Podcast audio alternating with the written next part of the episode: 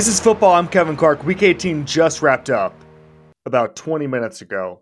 You think you're not going to miss it because, oh, there's playoff football next week. It's fine. If, and listen, for most of you guys, if your team's out of it, you hate your team right now. And you're like, good, I don't have to watch them next week. I can just have some chips and dip and relax and watch some watch some line play. Hone in. Hone in on the fellas. Uh, don't have to watch the team you hate. Uh, you you're gonna miss it. You're gonna miss it a lot. You're gonna miss Scott Hanson. You're gonna miss 1 p.m. games. And like hell, I miss 9 a.m. games. I miss the Germany games. I want those back in my life. And in May, like May 5th, you're gonna be begging. Think of the worst game you watched this year. And Eagles fans, I, I know, I know, pretty easy answer for you guys. But you're gonna be begging for those games. Like those dog ass Bears game, primetime Bears game, the Giants games, the primetime Bear, Giants game, the Tommy DeVito game. You're gonna be begging for that when all that's on is like the Kentucky Derby, the Preakness. You're gonna be off. Give me DeVito. Um, but the playoffs start now, and I want to do a couple things. Number one, I want to talk about just very quickly how many conversations we have going into this week that drive me nuts about what people consider to be gimme win and end games. We've seen this over and over and over again, which is funny because I'm going to get to the Jaguars in a second. But like the Jaguars with the spoiler a couple years ago with the Colts, where literally the entire stadium, or a lot of the stadium, was wearing clown gear to make fun of Trent Baalke being retained as GM. The Colts were winning in, the Jaguars spoiled it. And like, that's as bad as it gets for winning in but it happens every single year that some we don't understand that teams play hard in week 18. And like just think about it like first of all, here's what they're playing for. Here's what here's what a team like the Titans are playing for. Tape because it's your name because very very very few guys have actual genuine job security in the NFL. Incentives, contract stuff like we see that all the time. And then just like generalized contract, like livelihood stuff. Just like don't don't you you want to put every rep on tape so you can your agent can shop shop you around if you're a free agent, but also just like you don't want to play poorly because once the floor goes, I mean, careers end very quickly in this league. I'm not talking about health. I'm talking about just just you play one bad game and people start talking, and that's that's week 18 for you. Think about your job. Like, think about are you actually happy when like your company meets a sales quota? Are you actually happy? No, you're just am I doing my job? Like that. That's what week 18 is. And I think we sometimes overlook and say, well, I mean, it's like it's it's the NFL. And so we always take for granted how hard it is to win these in games. Um, and I just think that's that's how we should frame all of these conversations in week 18. Um, I do want to say, before we get into all of this stuff, is that uh, it is over for Dennis Allen. And I have no idea if he's going to lose his job on Monday. I have no idea if he's going to be retained by the time this podcast comes out, but it is it is functionally over for him. Um, reason being is that uh, uh, so I don't. I'm sure you guys saw this by now. Arthur Smith at midfield starts yelling at him, and another Falcons coach really laid into him, kind of a drive by. Uh, didn't didn't stop and shake Dennis Allen's hand, but really said a couple curse words to him, kind of sneaking in behind Arthur Smith. Um, but Dennis Allen sent out the Saints to do a victory formation. The Saints overruled him and ran a touchdown play um, to score a touchdown. And afterwards, Jimmy, I loved I loved this clip. And don't get me wrong, I found this whole thing unbelievably entertaining. Uh, Jameis Winston afterwards was basically just like, "Oh, you know, well, it was a team decision." You can't. It was a team decision. The head coach, like it was literally just be like, I wish I had better news for you, Dennis Allen, but uh, we decided against it. Literally, for the first time in history, Jameis Winston has turned play calling into a democracy, um, and it was as if Dennis Allen had no authority, was just kind of a passenger, was kind of like an unrelated rules official. Hey, here's what we're gonna do, man. Um, and then there was a reporter, a reporter, I guess a New Orleans reporter, said, I don't think you should have done that. And then Jameis kind of they go back and forth on it, which is certainly fine. I as a as a reporter, I, I like when players and reporters have back and forth. They just want to understand each other. So the guy says, you know, this is your rival. You play them two times a year. I, I just wouldn't have done it. Um, and then Jameis was was Jameis says, well, you're you're disagreeing with the whole team. you're disagreeing with the whole team. Like this is some sort of extreme position. Jameis, you disagreed with the head coach who throughout all of history has normally been listened to on matters of play calling. So uh, Ben Watson said it on Twitter, and if he hadn't said it, I would not even have to cite him. This is it. Like, if that happens, uh, nobody respects you in the locker room. Nobody respects you in the locker room. And then people were like, like a couple other players chimed in and were like, "Hey, we're just doing it, doing it for our guys." Um, and uh, that would not happen in a lot of places. So I think the locker room was just fed up. I think the Dennis Allen era has been bad to begin with. Um, nothing like the I talk about this all the time. The pre-fired guys, like it, the Dennis Allen era will, whenever it ends, not ever feel real. You will just be like, what, what was that? Scott Linehan era in the Rams just popped into my head because I was thinking like, what was like a three to four year era that I have no recollection of? What happened in that? You will not have any recollection of that except possibly this. It is possible Jameis Winston just gave Dennis Allen such a signature moment that this will, this era will actually feel real because of it. But that's it. Um, real quick, helmet stickers. Montez Sweat, first player in NFL history to, to lead two different teams in sacks in the same season, which says a lot about both the Commanders and the Bears. Six and a half for the Commanders, six for the Bears. Says a lot for both those teams. Montez Sweat is an absolute dog. Um, all right. So the game that just and I want to do more about the teams that whiffed on Sunday than the playoffs because we got a lot of playoff comment content coming this week. Um, but I do want to talk about the Dolphins and the Bills. So, Bills win, obviously. Kind of an embarrassing setup, I would say, for the Dolphins, in as much as that their stadium. I mean, Josh Allen was taking a victory lap around the stadium. If I'm a Dolphins player, I don't love that. If I was a Dolphins fan, I would be extremely frustrated. Um, and it was a frustrating game on both sides. Whoever lost that game was going to be incredibly frustrated because it was sloppy turnover, sloppy play, disjointed play calling, quarterback trying to do too much. But there's going to be a narrative because the, the Dolphins are going to lose next week to the Chiefs. And once that happens, and it's like it's like going to be negative two degrees next week or something, or maybe it is now. It's going to be cold. It's going to be cold as hell. And I've been in an Arrowhead game that's that cold, and it is a nightmare. It is a different type. It's a Midwest desolate cold. It's not a Northeast fun snowy cold. It is just like a gets dark 1 a 1 p.m. and man, I don't I don't want to it's it's a it's horror movie cold is what we're looking at. Um and but like low budget horror movie cold. You know what I'm talking about. Um but there's going to be a narrative after they lose that they're a soft team or they're an offensive gaudy team. And I always think about something Kellen Winslow Sr. said years ago where he was talking about how basically anybody who puts up big numbers in football at the tight end position or, or wherever, you know, any any physical uh, anybody who's supposed to be physical puts up big numbers will get called a finesse player. And you know, classic, whether that's like they, not to stay on the tight end position, but like George Kittle puts up all these numbers and they say, oh, George Kittle can't block. And it's like there's a there's anybody who shows flash is presumed guilty of being soft until proven otherwise. And Tua is going to lead the NFL in passing yards this year. And or he did, he did. The season's over. He, he's led the NFL in passing yards. First guy to do that since Dan Marino in 1992. And when you put up big numbers, people will say, well, you're just an offensive team. Do it in the playoffs, do it in January. And the unfortunate thing is that they're not going to get the opportunity because they're a different team. The second most important thing in football is talent. The first most important thing is health. And there's a huge distance between those two things because without one, number two does not matter. And I don't got number one right now. I thought that the Matt Milano injury earlier in the year, and I said this on the show, was going to be a huge differentiator because Milano statistically had some unbelievable numbers against the Dolphins. September, I guess that, that game was.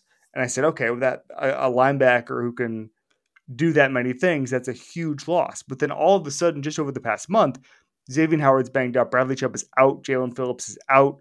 Um, Andrew Van was out today. Um, at some point, the defense just becomes too much to overcome. They don't have Jaylen Waddle.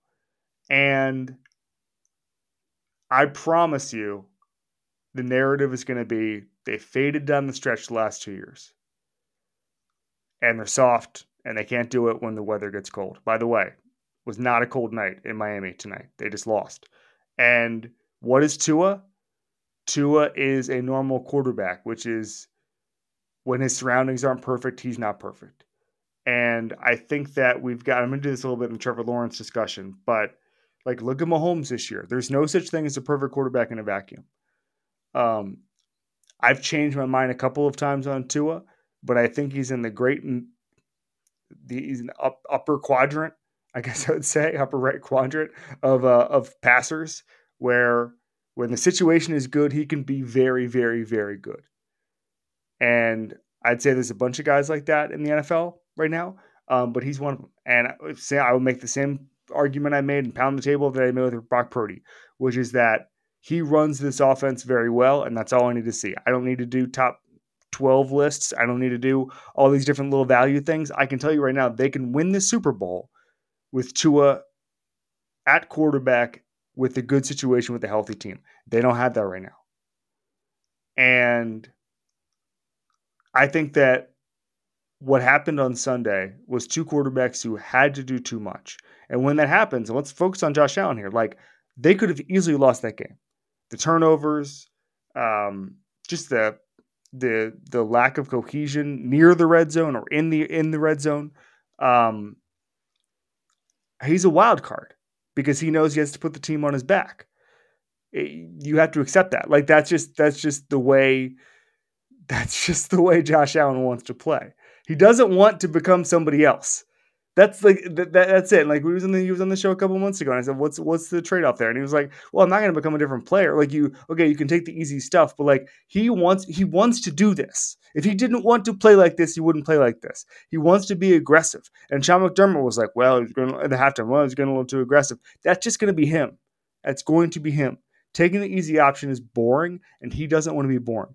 Years ago, I was listening to a Phil Mickelson podcast, and uh, somebody was asking him about like winged foot and uh, you know all the wacky crap that he's done throughout his career from a playing perspective, not not off not off the course, but he's he's done some wild stuff off the course too. But he basically made the point. He was like, you know what? The point of golf is to do cool crap. I believe I'm I'm uh, I'm I'm bleeping him because I believe he may, may have said the S word there. Um, but just do cool crap, and that's what he wants to do. And if he could say like, "Hey, you know what? I could probably take the easy option, but instead I'm going to take this this 60 degree wedge and try the coolest thing you've ever seen, even it might be a major championship, but I'm doing it anyway." That's Josh Allen. That is Josh Allen. He wants to do that. He doesn't want to be boring. He doesn't want to make life boring for himself. He has the capability. You know what? He's huge. He's like a absolute like alien. I was one of the, the 10 foot alien they had running around Miami, they said on the internet. Like that's Josh Allen. He's he's a massive person who can take hits and has a cannon for an arm, and he can do basically anything on the football field. You try being boring. That's where Josh is. Um, but I think Tua probably felt the same pressure on the other side that somebody was going to make a play in this game, and he forced it. And by the way, I'd much rather have Josh Allen trying to do too much than Tua trying to do too much. Um, but this is going to be Matt. This this comes down to health. The Dolphins don't have it. The season is over. It's hugely unfortunate. They're going to go through an absolute avalanche of crap over the next couple of months, and Mike McDaniel is not going to make a big deal out of it. He's going to get through with it, eh, eh, get get through, get through uh, the other side. Um, it's going to be fine, but I don't. I'm not one of these guys who's like, oh, no, here come the takes. But man, the takes gonna be awful after they lose in Kansas City. Um, because I believe in that program. I believe in Mike McDaniel. I believe in his ability to make Tua better. I believe in a ton of that talent. It's a very talented roster. It's banged up right now. Genuine pass rush, pass rush depth. They went away over a month. some of the most pressure heavy guys in football. On a per snap basis, Jaelan Phillips and Bradley Chubb were the two best pass rushers, and and they're gone. Like, how many teams could survive that? Very, very few. Very, very few. At this point of the year in the playoffs, very few, if any. Literally, if any. Um, all right. The Eagles. I'm sorry to have to do this. Um, first of all, Zach Berman with the nugget of the month. Helmet sticker for Zach Berman. Eagles finished season with a 0.5 point differential. We had him on the show, by the way. Great Eagles beat writer. So that that point differential is the fourth worst since Zach Berman joined the beat in 2012. This is instructive because the only ones worse were Andy Reid's final season, Chip Kelly's final season, and Doug Pederson's final season. All of them, by the way, in the negatives, a point differential. Fifth worst point differential since 2000. They've allowed seven touchdowns on their last 10 possessions. Um, they're playing two god awful teams in the Giants and the Cardinals. Now, I know the Cardinals play hard, and we love that. And we are all giving Gannon his flowers and Drew Petzing and Nate Tice on here the other day talking about how great and creative those coordinators are. Great. They're a bad team, and the Eagles should blow them out. The Philadelphia Eagles, with their talent, should should have. And I've always thought it's really funny because I was actually thinking about this when I was watching Sirianni today. The thing that always blows my mind is I, I go to games a lot, and I'll be in a I'll go to a game, and the teams that make winning look easy, New England all the time. You go to some New England game, they'd be playing Houston with Matt Schaub, and sometimes they win playoff games like this, and it was like they just went out and played golf and came back in and were like, well, that's done, that's over. And you re- you remember in the lean times how hard winning a game is, and to do it with no drama, just to go out there and execute, use the talent advantage wisely, and just to your just don't don't ever cede ground. Like the great teams can do that, um, and that's what the Eagles in this era should be. They should go out and not have any drama against the Cardinals and the Giants. Instead, they look like absolute garbage against them. Um, Jalen Hurts, his finger popped out. He says he feels okay. And the Eagles, talking about health, like some of their talents just starting to go away a little bit. And if that's happening, they don't have the scheme advantage and they don't have a quarterback who's playing really well like he was last year, and the coaching is just a disaster. Uh, I at some point, I mean, thank God they're playing the Bucks, but I think the Bucks are going to win. I think the Bucks are a more are capable of executing competent football plays on a per play basis than the Philadelphia Eagles. Now I don't know where the hell this is going because I keep I don't here's my view on this. I don't think Nick Sirianni is going to get fired because he was in the damn Super Bowl last year. But I think a couple things. Number one is I know how that organization works. Been around it, know people who've worked there, got a bunch of stories on them, interviewed pretty much everybody there at one point or another. They the people there believe in the infrastructure and the infrastructure and they believe in the infrastructure's ability to generate talent via the draft, via free agency, via trade. And I think the implication there and the reason they've gone through coaches is that the roster is very rarely the root cause of the problem. Now, you might say the roster has shortcomings. I've said that many times, but that's not the reason you lose to Arizona and and the Giants because the roster is better than both of those teams. And so, what ends up being the problem? Again, I think you're looking at you're going to look at extreme pressure on Sirianni next year. That means he's got to nail both coordinator hires, I, I, or nail whatever he would do on the offensive side of the ball. And then people like the Matt Patricia thing. I, I don't. How did things get worse? How did things get worse? The only thing I could think of that was making it like so urgent to fire or demote Sean Desai is that the communication was awful. He couldn't get the play calls in, something like that. If it's scheme stuff, you kind of divvy that up. Give it somebody else. Like there was the, the Lane Kiffin report that, uh, not to go all college on you, that Nick Saban just gave up, just just kind of let somebody else call the defense, and that's kind of disputed at some point. But like that Kevin Steele was wasn't calling the defense midseason. They were just like, eh, let somebody else call the defense. You don't have to make some big old DC change like that. You don't even have to announce it. You can just say, hey, this is a, like Belichick did that all the time. Uh, the, the the old line in New England was that if Belichick wanted to take back over play calling duties, he would just say, "All right, we tried it your way. I'm going to do mine, offense and defense." Sirianni obviously can't do that because, but he could give Patricia more responsibility without embarrassing Desai. The only thing I can think of is that Sean Desai was so bad that he they literally could not function. And that does not appear to be the case. Matt Patricia appears to be the one who can't function, which leads me with a whole new set of questions. All right, next topic. This actually happened during this episode, so I'm going to come up with it on the fly. Arthur Smith has been fired as head coach of the Atlanta Falcons. We knew this was going to happen. Arthur Blank weirdly sitting in the press conference. I don't know why to see what was going on. Um, so let's get the let's get the final read on Arthur Smith's career. He was there for three years. He went seven. he went seven and ten all three years. 21 and 30 um i i have to i have to give you a controversial take. Arthur smith is a good coach who got in his own way. I think he was very stubborn. I think he was a bit of a know-it-all. Um i think i i, I think that there were certain things, whether that's uh, we've relitigated the Desmond Ridder thing. I don't think there's been a worse quarterback people have come into the season with saying this is our guy in a long time. Um, I had a lot of hope because the roster was improving and I liked his play calling. I think as a leader, I think it, I, I, I mean, as someone who, it's his job not to overcomplicate things, and I think he he did he never thought players not plays I don't think he I think he dug his heels in in situations where it made more sense to just say, you know what?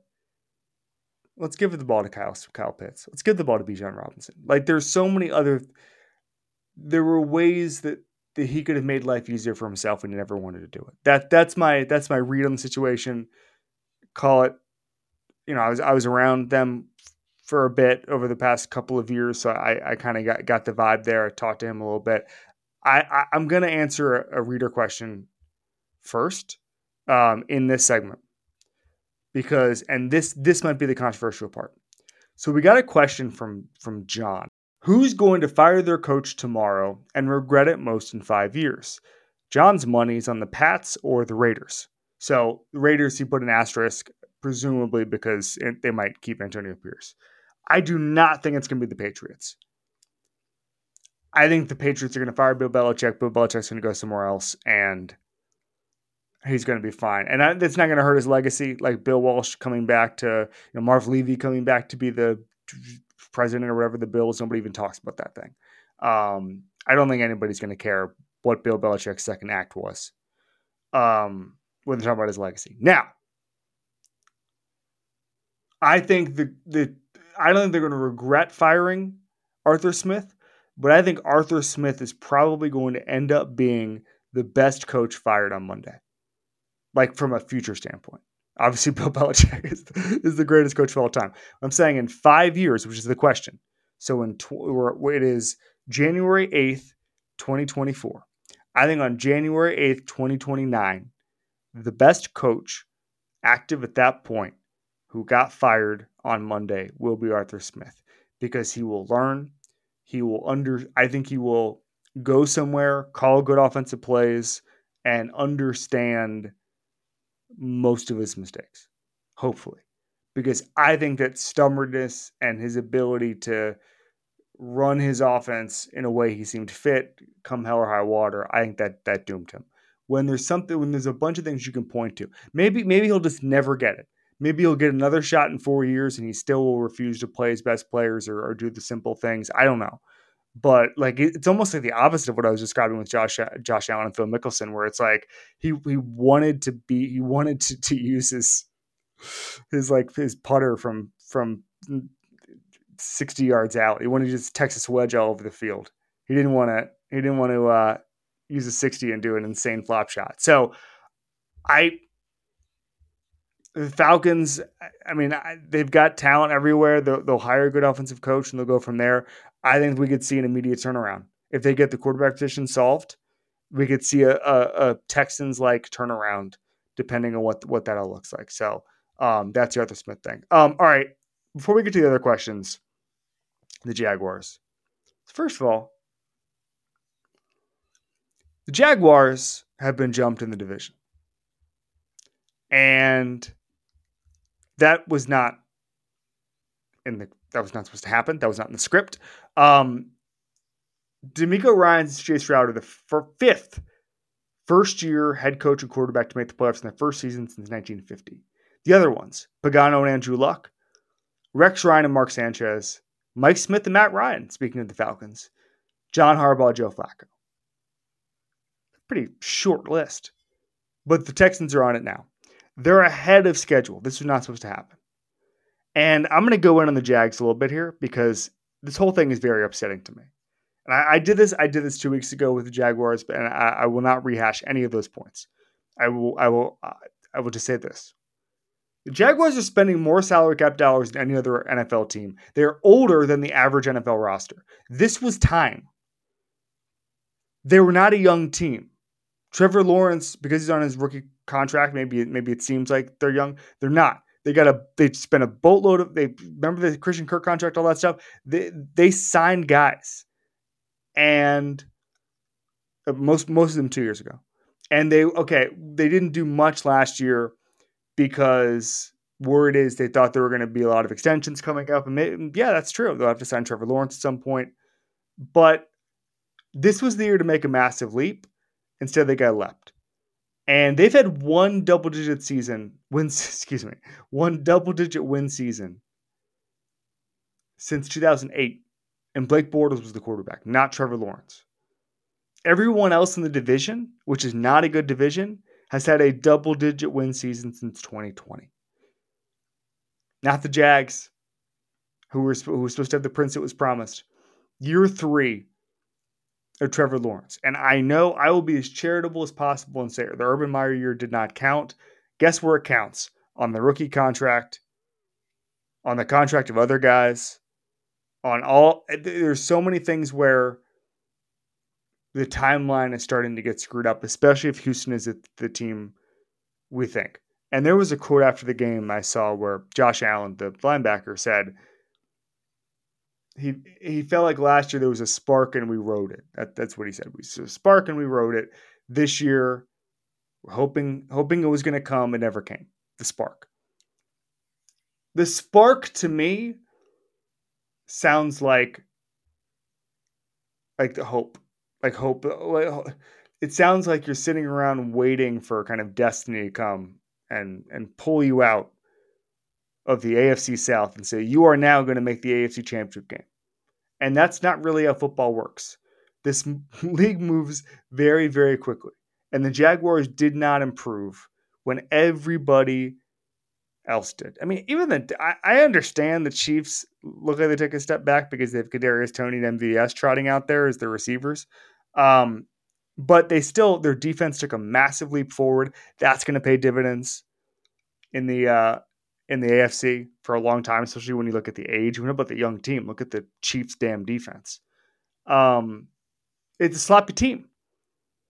They lost all season because they were a team that was not talented enough who played sloppy. I'm sorry, when I say all season, I mostly mean uh, the last two months because they had a 95% chance of winning the playoffs, I think, six weeks ago. Um, reading Derrik Klassen before the game, before, before the Sunday night game, and he wrote about Trevor's season and, and kind of post mortem. And he's basically said that they didn't do anything on the offensive line except swap out uh, Taylor for a rookie, and that wasn't actually a bad move.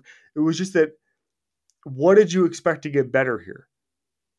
Because last year, the way he phrased it was, it was a middling offense made better by Lawrence's pre-snap pre- premonition and pocket movement, and you didn't do anything to improve Lawrence having to do too much as the main basis for the offense.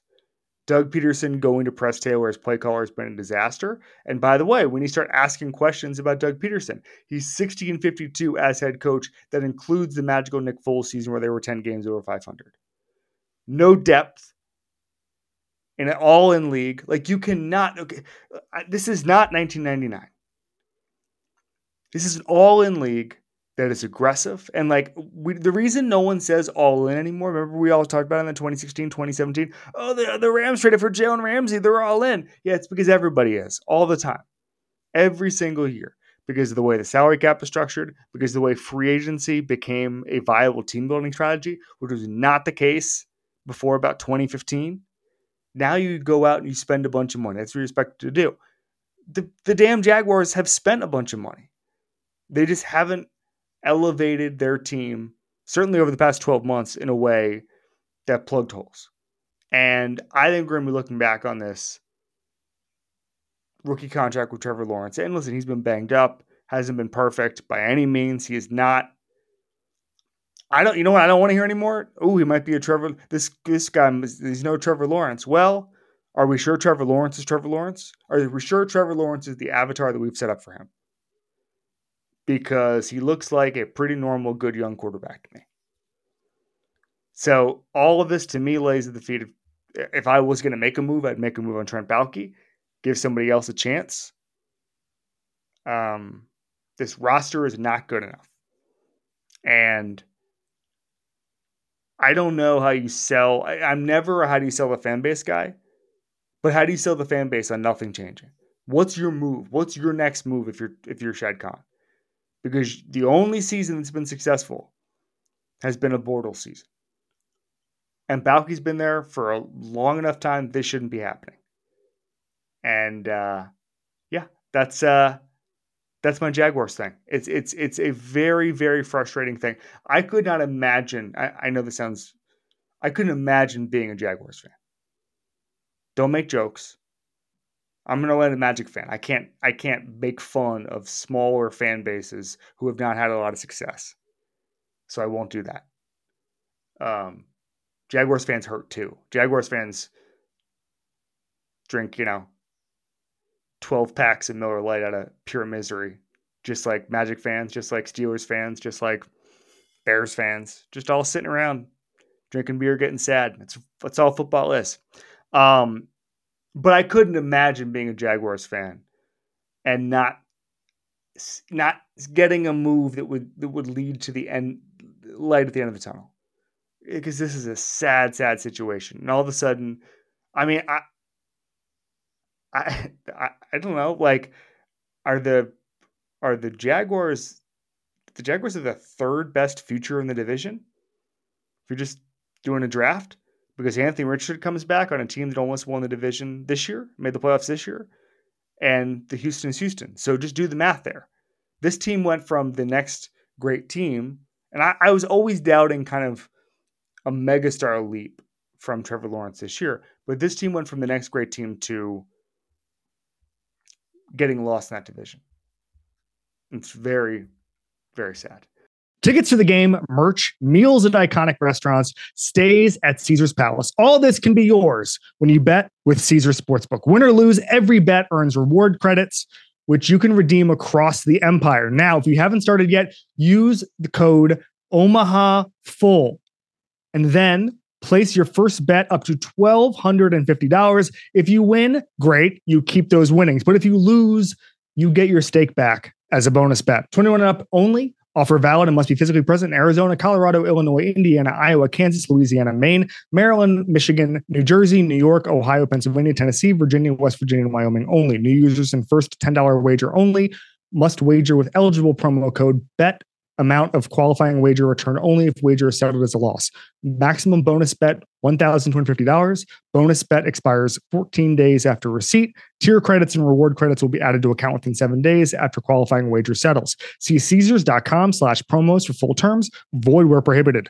Know when to stop before you start. Gambling problem? Arizona, call 1 800 NEXT STEP. Colorado, Wyoming, Kansas, affiliated with Kansas Crossing Casino, call 1 800 522 4700. Indiana, call 1 800 9 with it.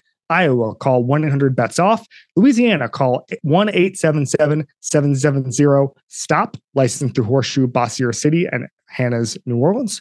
Maine, call 1 800 327 5050 or visit gamblinghelplinema.org. Michigan, call 1 800 270 7117. Illinois, Maryland, New Jersey, Tennessee, Virginia, West Virginia, Ohio, Pennsylvania, affiliated with Harrah's Philadelphia. If you or someone you know has a gambling problem, crisis counseling and referral services can be accessed calling 1 800 Gambler, 1 888 427 426 2537, or West Virginia. Visit 1 800 Gambler.net. New York, call 877 HOPE NY or text HOPE NY 467 369. Um, all right, we have some questions. Flynn, what do we got? First up, Matthew Garcia wants to know what can we learn from Bryce Young going number one? Mm. He was objectively the worst number one pick at QB since Jamarcus Russell. Yeah. In, in addition, the Texans absolutely would have taken him first had they had the pick. Further, draft evaluation experts had him as the best QB. I know it's hard to evaluate QBs, but this feels like a watershed moment. Please impart your infinite wisdom upon us, present listeners. Um, all right, so this one's easy what would have happened? CJ, we would not be having the CJ Stroud discussion. CJ Stroud had a proof of concept, as we've talked about uh, in the Georgia game. But Bryce Young had a lot of tape that showed a lot of promise in a pro adjacent offense with Bill O'Brien, all that stuff. The height was not, the height is not what's holding him back this year. If CJ Stroud went to Carolina, he would look really bad. He wouldn't look awful because he obviously can hang in there and throw it and all of that stuff. But you've got you've got people like falling out of bounds for no reason in in the receiving corps of of the Panthers. You've got him getting teed off on getting the crap knocked out of him over and over and over again. And he would look a lot better than Bryce Young, but we would barely ever we would not be talking about him. The infrastructure in Carolina is awful. Awful. And I think CJ Stroud would eventually make it in Houston, but he would have a rough rookie year. And I think Bryce Young would look a hell of a lot better with Bobby Slowik calling plays, with I mean Tank Dell and Nico Collins. And I I don't think it would be one for one by any means. I will say this: CJ Stroud, I think, is a lot better current prospect than Bryce Young. But I think that we far too often, as I said in Nate Tice Friday, I'm almost to the point where I, don't want to say there's such thing as a quarterback prospect anymore because situation, infrastructure, coaching, offensive line, all of those things matter far more than many of the things that we discuss mattering in in, in quarterback evaluation. Far more. And quarterbacks are failed far more than they fail. And I think that, that that's the most unfair thing to me. If I'm Caleb Williams, I'm looking at these teams going, I don't know, man. I don't want to play. I don't play for some of these teams, man. Um, Drake Maye, same thing. Um, Michael Penix, same thing. Like, yeah, we talk about Mahomes. What if Adam Gase drafted Mahomes? What if the Jaguars drafted Mahomes? And I know we go through this all the time, but you think about it, the Chiefs, and you say, okay, Mahomes not only sat for a year, he gets Andy Reid, top five offensive coach of all time. You know what else he gets? A personal coach because Andy Reid had the foresight to do it, and Mike Kafka, who's now calling plays for the Giants. Um, a staff that had a bunch of really good guys, including a guy like Eric Bieniemy, who was just a position coach at that at that point before Matt Nagy left. Um, and you had Alex Smith to mentor him. He had every advantage a quarterback can make. And by the way, we never saw him as a, as a rookie. So we we don't know, and I've I've asked people this before who were there, who saw him in practice every day, and they were like, he would have made mistakes. He would have made mistakes, and he came in as more or less a finished product in his second year. Part of that, by the way, was the roster. The roster was amazing. This is second year. Um, look at that roster. a lot of guys, including Tyreek Hill, and so I don't think it's a watershed moment. I don't think it's going to change anything about quarterbacking, except it's funny. I think about this all the time. I was at a owners meeting a couple years ago, and somebody said something about Daniel Jones. When Daniel Jones was not considered good, um, as opposed to now when he's also not considered good, but he's a lot richer. Um, no, it was after his uh, second year, I think it was, And so somebody stopped, a group of writers stopped John Mara in the hallway at the owners' meeting, and they said, "You know, are you going to stick with Daniel Jones?" And he said, "He said this franchise, talking about himself, he was like, this franchise has done everything we could to screw this kid up." I think about that constantly. First of all, that's it was great for him to take responsibility, but like also just knowing that the deck was stacked so significantly against him, he deserves more of a chance, and he did, and he's extremely rich now, and he had one good season, and he's you know what he played a lot better than they thought he could, or the the Giants fans thought he could.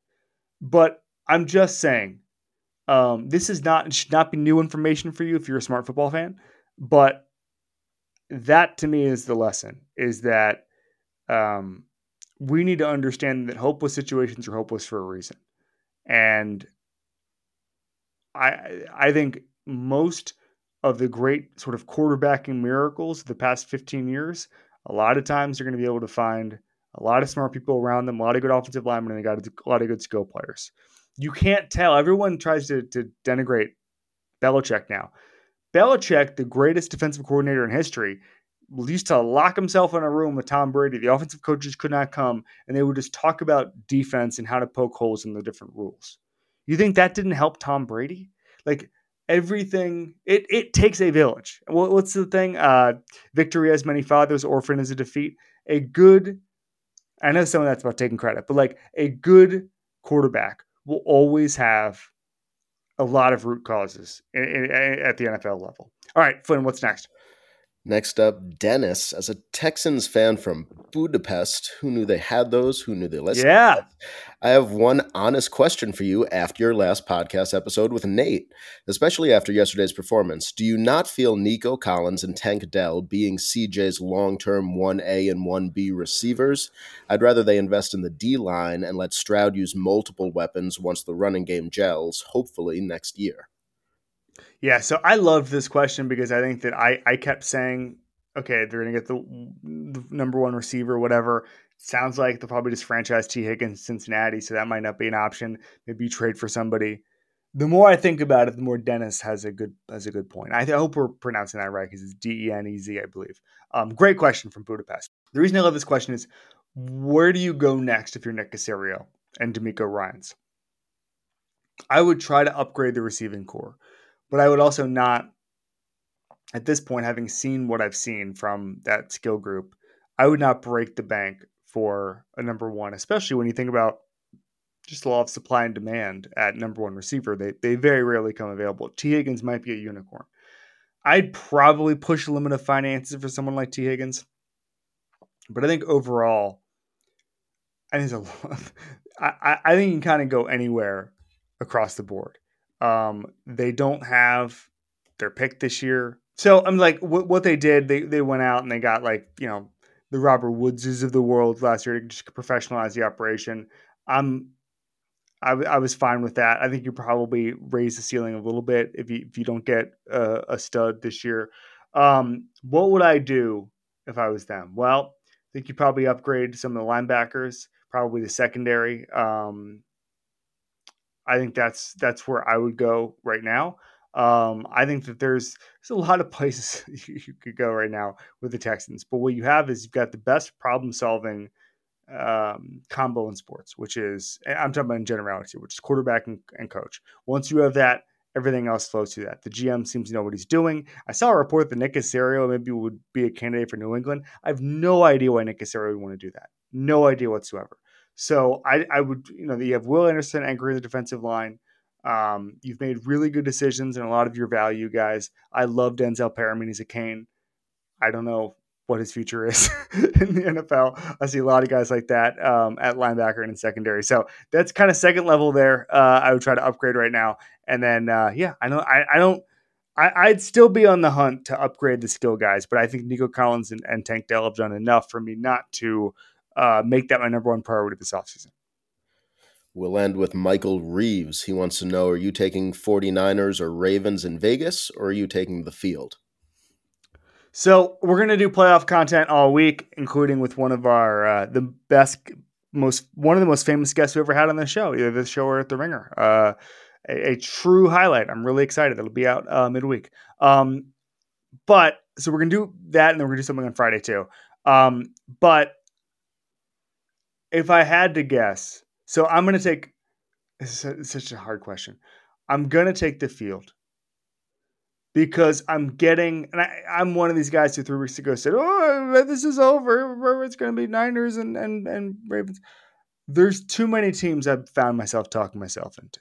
Teams like the Rams, where I'm sitting there thinking, "Okay, why can this team not win two playoff games and accidentally end up in the NFC Championship game? Why is that?" Like, here are the teams I would not be surprised at seeing in the conference championship game. Baltimore and San Francisco, obviously. Dallas, obviously. Detroit, obviously. Los Angeles, obviously. I'd be shocked to see Philly. I'd be shocked to see Tampa Bay.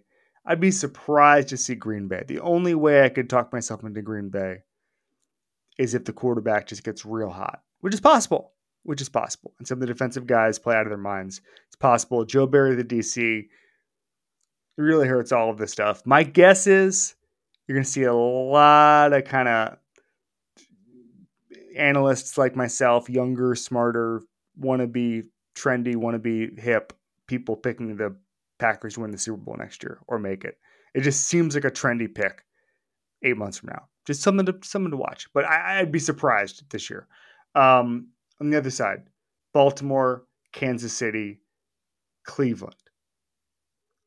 So I'm taking the field and maybe maybe Buffalo. I'm like maybe we have a Josh Allen super superhero situation. Um, I'm taking the field because I don't feel good about this. I feel I feel absolutely sick taking the field here, but I, I'm just sitting here tonight thinking to myself, this team could make a run. This team could make a run. This, this team could make a run. And th- this this chalk thing that I had in my mind for the past three weeks is starting to slowly fade away. So it's a great question. I'm taking the field. Um, all right, we will be back with the aforementioned excellent guest on Tuesday. I think we have another excellent guest coming out uh, at least midday Thursday or Friday at the latest. Uh, thank you so much for listening this regular season. It has been a true, true, true thrill. Um, I will see you midweek. Let's get ready for the playoffs.